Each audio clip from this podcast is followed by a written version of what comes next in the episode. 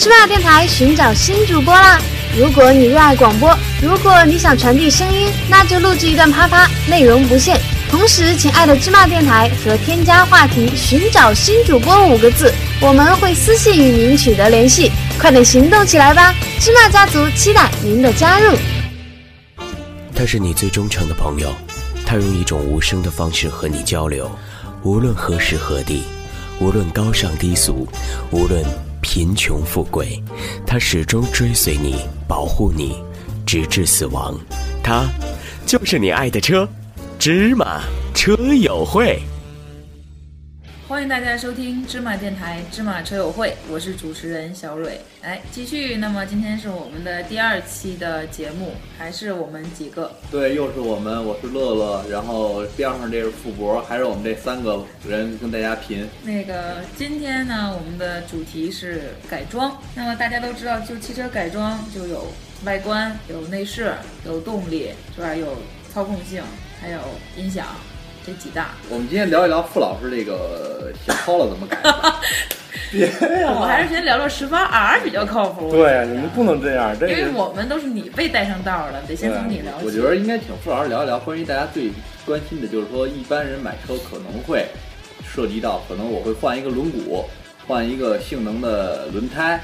因为大家都知道原厂车就是就是我们所谓说的原厂车就是接地气儿的车，然后呢不会像豪车那样出厂会配上非常比如说高端的轮胎，然后轮毂，然后我们就是一些普通的车，比如说大众系列、Polo 啊、高尔夫啊什么等等等等，然后呢就是大家可能会首先会想到我换个轮毂吧，好看，嗯换个轮大胎，家都是为了好看吧。对。对。 OK，那就是请傅老师聊一聊他的这个悲惨经历。血泪史，我的血泪史，这确实是我的血泪史。是这样，就是一般轮胎，呃，不说轮胎吧，就是一般汽车生产厂商在出厂的时候，他会找一款尺寸最合适的，但是呢，不一定是最最优秀匹配的参数的轮毂轮胎，因为这样呢，他们大部分都要降低自己的就是生产呀、控制这些成本。你比如说这款车十六寸轮毂可能是最合适的情况下，它可能会选择十五寸，因为这样它一辆车的造价便宜那么一点点，它就会省出很多钱。嗯，所以呢，一般我我现在的想法就，比如说像这款像我的车，原厂是十五寸轮毂，对吧？然后呢，我们的选择空间就是十六寸、十七寸，甚至于十八寸。但是我可能把它分为几个档，十五寸是起步，所以呢，厂商就把它定在起步，因为便宜嘛。嗯。然后我十五、十六、十七三个尺寸我都装过之后呢，就发现你都装过对，就发现一个问题：十六寸是完美匹配的，十七寸稍大，但是我就原厂是多少15寸十五寸，嗯十五寸，呃，因为某厂商。然后比较心狠的把它的轮胎标准又降低了一级到幺八五的胎，就是在在上一款 Polo 的时候还是幺九五的胎，这这个个大家都幺知八道，五是幺九五是什么意思？就是胎的宽窄度，啊，对，然后我现在是二幺五四零十七的胎，是十六的，十七寸，十十七七的寸，轮毂啊十七寸，十七寸轮毂。然后，但是我现在觉得我胎就是我的车胎啊，轮毂都稍大了，嗯十六寸可能会更就是对性能来说会更匹配一点。嗯但是呢，如果大家喜欢玩外观的那种，比如说玩海拉的呀、海拉或者什么那一类的，你装十八的，我当然没 意见，因为为了好看嘛。对但是你的车一定没我快，同样的原厂配置的情况下，对。它这个呃，你你装过这个十五、十六、十七这三种，因为我不是海拉，所以我不会上十八。 对，然后有什么不同的感受呢？十五的飘，因为它是幺八五的胎，但是我相信十五换回幺九五的话会很舒服。怎么个飘？抓地力不强，对，因为因为我十五的时候我没有考虑过说十五原厂轮毂直接去换一个比较比较比较好的胎，我是因为原厂的胎嘛，原厂车胎本来就不是不是太好，所以呢，我们就我当时直接换那个十六寸轮毂的时候呢，选的就是倍耐力的胎，嗯就是也是因为受乐乐影响嘛，上来直接就就就就最好的，永远都是最好的。所以呢，当时是二零五的胎，十六寸轮毂，我觉得开着特别舒服。这个胎的好与坏怎么来区分？嗯，首先价格这种东西永远都是价一分价钱一分货，但是也不是最贵的就是最好的，选择你最合适合你适的的就是最合理。嗯，对，然后包括其实同样一款胎，我之前买贝莱利黑 P 零的时候，嗯一样，我分别买过意大利产的、土耳其产的，还有，呃，反正我没买过中国产的。不是你是给胎做测试的吗？ 差不多吧，就是因为，因为我就上回特别特别倒霉的一次，我我我因为想换一个更宽一点的车，就是轮毂会让车看着更好看，所以我换了一次爆龟，结果我开了三天的时间就把一个轮毂压弯了。压弯，就是可能是压到一个什么，我不知道路上压到一个什么，觉得觉得特别颠的一下嗯，然后我的车胎就爆了。但是因为当时我用的幺九五胎，因为做爆龟要要那个倾斜角嘛，嗯所以我就毅然决然的换换回了行动胎，嗯就是性性就是标准匹配的，永远不要让它有那个倾斜角。后来之前因为我在改装店跟人聊的时候，我想换回十还是十六寸，我觉得十六寸最完美，嗯而且幺九五和二零五都特别舒服。结果呢，他们说装不了刹车，为了以后的考虑，所以我就换回了，就装了现在的十七寸的轮毂。嗯，装上之后，我现在一直觉得大，大，对，跑起来怎么不舒服呢？打方向的时候灵敏度会降低，啊，抓地力会变好，对，这是绝对的，因为你车胎变宽了，我现在二幺五的胎了，可是我打方向的时候，打方向的时候，整个的灵敏度会降低，特重，指向性会指向性会没有原来好了。嗯很多人都说车胎宽了，你指向性才好吗？不可能。嗯我现在通过我的血泪史告诉大家，这个不可能。如果你要性能的话，一定是选择一个最合适的、最匹配你这个车动力，还有你转向的，嗯就是所有角度啊，去做一个最好最完美平衡的时候是最舒服的。我觉得改装肯定开始都是先从外观开始的，没有人一上来就先端一发动机。对，大家都要好 看嘛。现在对于乐乐在社会瞪我， 没有几个像乐乐那样 的。 对，尤其是现在针对于所谓个性，什么是个性？你把发动机舱啊、内饰做的特别漂亮的情况下，谁也看不出来，对吧？对但是外观是第一点，对，张扬啊、个性啊、内涵的东西都会一眼就能看得到。那每个人可能的呃审美的角度不一样，对对，每个人对喜欢的有的人风可格不能一样，就是对喜欢贴一拉花儿，就对觉得对这是对改装特了。别花那种，就有时候大街上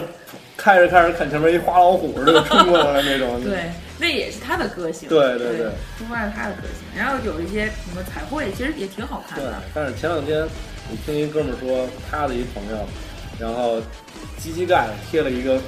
大碎花儿的那 个，就是好像很好看的样子，嗯然后在路口就被警察摁了，知道吗？ 车身颜色不符嘛？对，对这验车反正是对，这特别挺麻麻烦的。烦的。嗯，然后现在再改的基本上就是包围改的人最多。嗯，也不是，我觉得不是很多吧，但是包围这东西。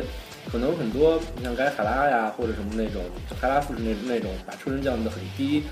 我原来也想过，他们是怎么降到那么低？因为我不玩海拉嘛，嗯然后后来我发现一个问题，他们本身用气动或者什么降到很低的情况下，再装一个包围，嗯，因为包围显会得把你的更车身降低啊，啊都会显得更低，可能只有离地间隙就是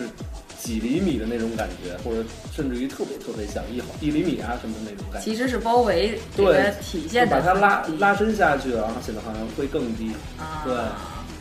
呃这个包围我觉得好多升级的车会用的，会用的。对对，然后可能很多。就是私家车主也喜欢装个大包围，看着这车会更更霸道一点那种。嗯对，对。然后尾翼这个东西装的人现在多吗？尾翼其实从从专业角度来说，这东西，我我我我总是说专业角度，其实我不专业， 就是它这个东西呢，一开始定风翼的作用是说可以把你的车屁股降，就是用用你的阻力把它降低嘛。就是也不是降低，就是能把你的车控制住，不会甩尾啊，或者怎么样，就尤其在高速的情况下，可以把你的车稳住。但是大部分人现在去装尾翼是为了好看，好看，对啊对，有可能就是像那种什么，像小车、两厢车，然后去装一个小小的尾翼，就就显得好像很翘的样子。对但是呢，有的人就特别喜欢张扬，尤其是三厢车，尤其是大部分日本车的那些车主爱好者，他会去装一个大尾翼，好像看着很夸张、很霸气。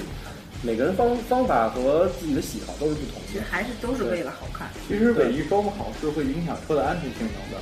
对，所为以什么？因为它的空气动力学呀、你把手机放下行吗？你尾翼如果装的不好的话，比如说这个这个，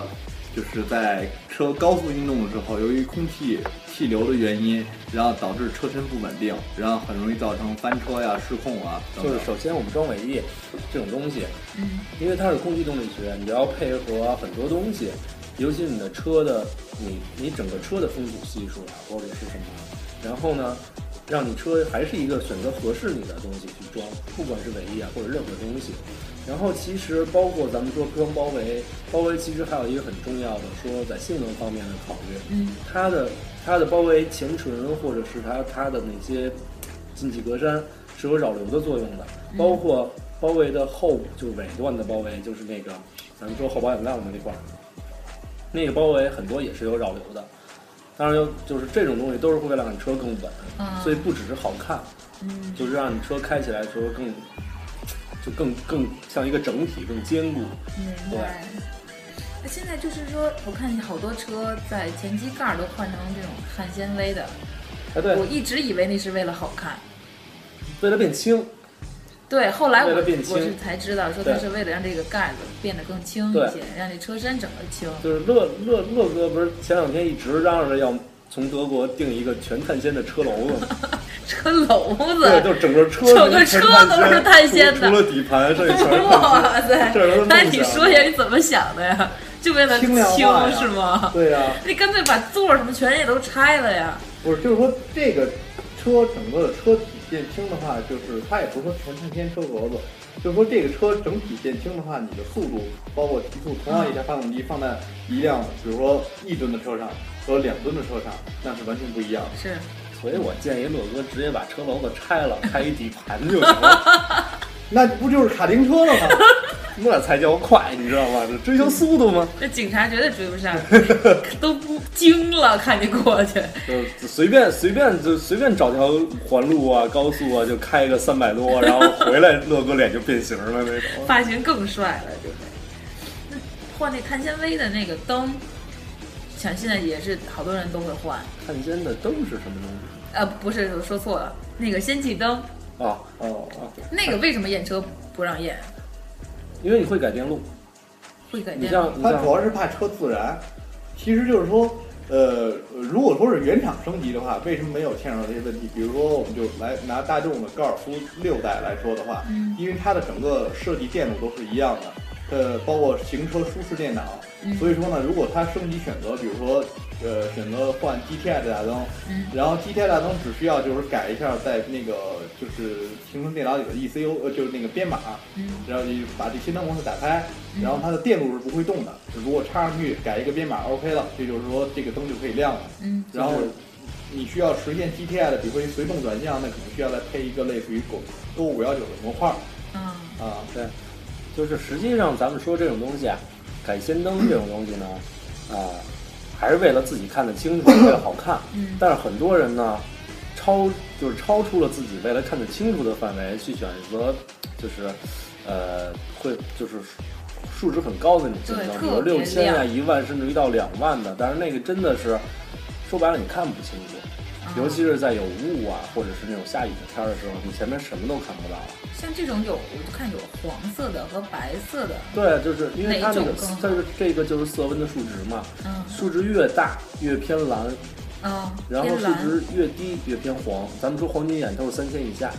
对吧？然后咱们标准的其实现在国标是四千三，但是实际上在欧洲呢，可能就是四千一、四千二，这个可能很多车友都知道。嗯就是呃，我们在选择这个灯泡的时候，一般我觉得还是选择可能是三千到四千三这个位置是比较合适的，因为再往上的话，你是会好看，就远远的一个大白灯过来了，但是对你自己的安全和对别人的安全都都是没有什么好对处的，。对有的时候一打远光真的是晃瞎对啊双你，你眼，有可能你从镜子里看后边一片大蓝光就冲过来了，但是可能他根本看不到你。嗯，对，我是什么都看不见对了，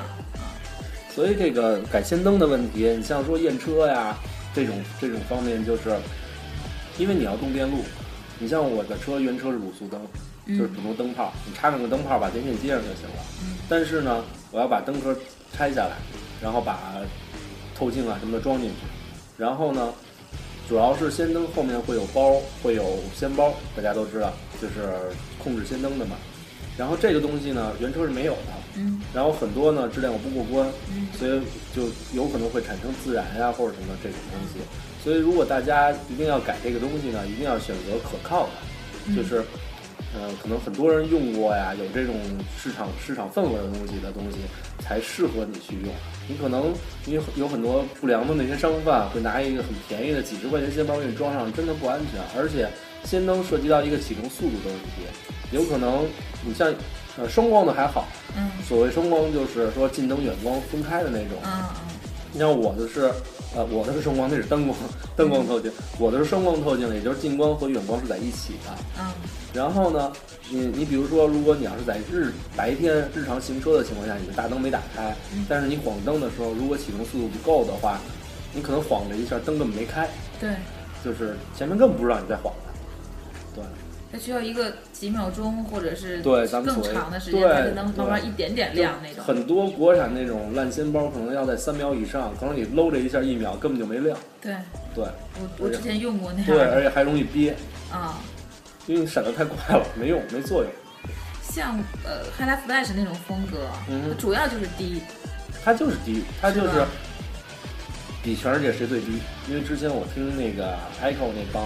他们朋友说，原来还在丁港还是在哪儿举办过那种，呃，就呀是 Echo 的比赛嘛，对对对，我去过过。分杆儿嘛，然后分看杆大儿家谁最低，其实挺有意思的，对。然后就是气动，然后看对啊看谁能降到最低，然后气压那动个加到降降到底，加加那有的个甚至于不加，嗯就真正最低的海拉夫人是不加那个包围，包围把车降到最低，然后把你的车调到外八字，其实角度非常之大那种。就其实他们我觉有得一个挺压说好那，个那个那个，呃，玻璃罐儿什么东西，有一个嗯也是那个比赛嘛，就看谁能对把对对它对压的，对，看谁的最低嘛，对，就是看谁压的更瘪。对，但是其实这个东西，压的瘪这个东西啊，确实是考量车底盘离地的间隙。另外一个呢，呃，像钻杆这种比赛，其实你阳台里车的高度注定了你能不能赢。嗯，你像，嗯、很多日系车呀，包括像宝马的那种老款的，它本身车就很瘪，嗯，所以它它可能离地对间隙比人高，但是它整体车会比人低。对，这都是有可能的。所以针对于海拉富士这种，其实我特别喜欢，但是因为我可能还是偏向于性能一点，性能对，就是操控啊什么的，因为我为了自己开着舒服。开着舒服，海拉的话，因开着为舒服吗？海拉，海拉我还真的不知道，但是有可能会太低的话，就通过性确实很不太好。就比如说过一个减速带，我估计都很困难。嗯对，因为之前就是上次车展的时候，然后就是我们也一起去起控参展，然后后来就海拉的车在从展厅展台下来的时候就非常非常的费劲，甚至于驾驾驶员要下来先看一下能不能过去。对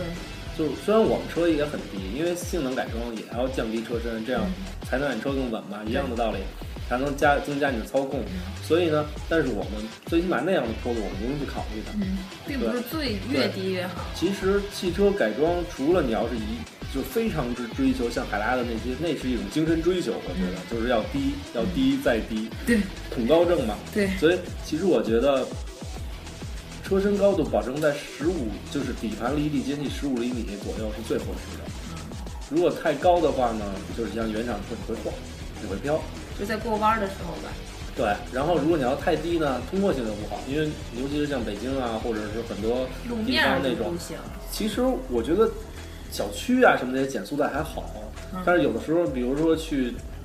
去郊区玩儿，嗯然后进了村儿，减速带二十厘米高那种，你就真的挺费 劲的。乐乐今天怎么了？我在听你们说专业知识呢。乐好像一直在玩游戏的样子，对他打飞机。大家骂他吧。那今天呢，我们就聊的是外观，那我们将在后期的节目会聊一些操控性。嗯，可以，那今天就先聊到这儿，